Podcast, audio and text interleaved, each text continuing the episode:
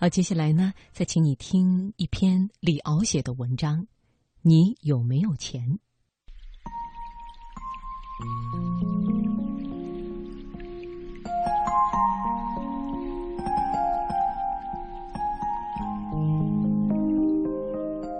宋朝的司马光是国家的大臣，很多人刚进朝廷的时候，总是先去拜访他。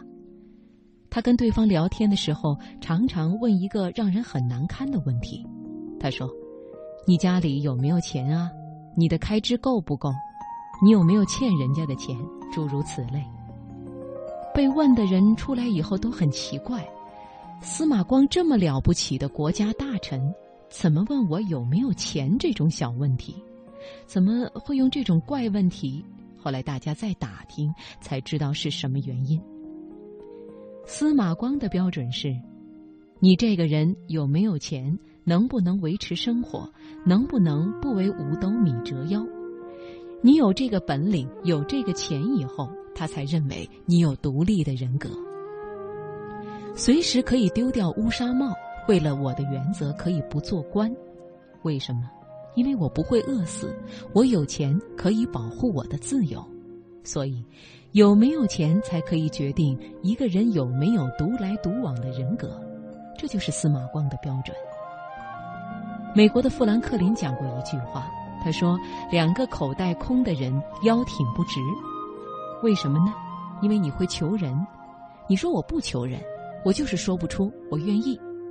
好啊，那你小孩得了盲肠炎要开刀要救命，你没有钱，你要不要为你的小孩去求别人？”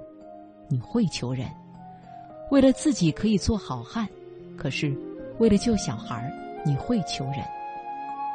美国的总统里有两个人不领薪水，为什么？老子有钱，老子愿意完全义务为国家服务。一个是胡佛，另一个是肯尼迪。胡佛的太太会讲中文。一九零零年，胡佛和他太太在中国开滦煤矿做工程师。那时候他就发了大财，在中国赚了一百万美元。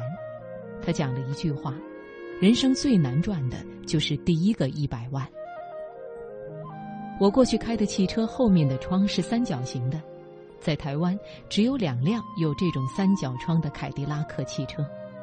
这是当年我跟电影明星太太胡因梦坐的汽车。现在没有汽车了，我李敖有的时候坐公共汽车。上车的时候，汽车司机认识我，李大师，你怎么也坐公共汽车？我说，我为什么就不能坐公共汽车？这是我的平民化，所以我们不在乎这个，有就有，没有就没有。我说这些证明了一点，我们要有一个生活的物质基础。我想告诉大家，要有一点钱来保护自己的独来独往，保护你随时可以跟老板说再见。随时不为五斗米折腰，你要有一点点钱，把这钱藏起来，保护你的自由。要在这个基础之上，你才能够说：“我一辈子的志愿不是吃饱了穿暖了就算了，我还有更高的、更伟大的志愿呢。”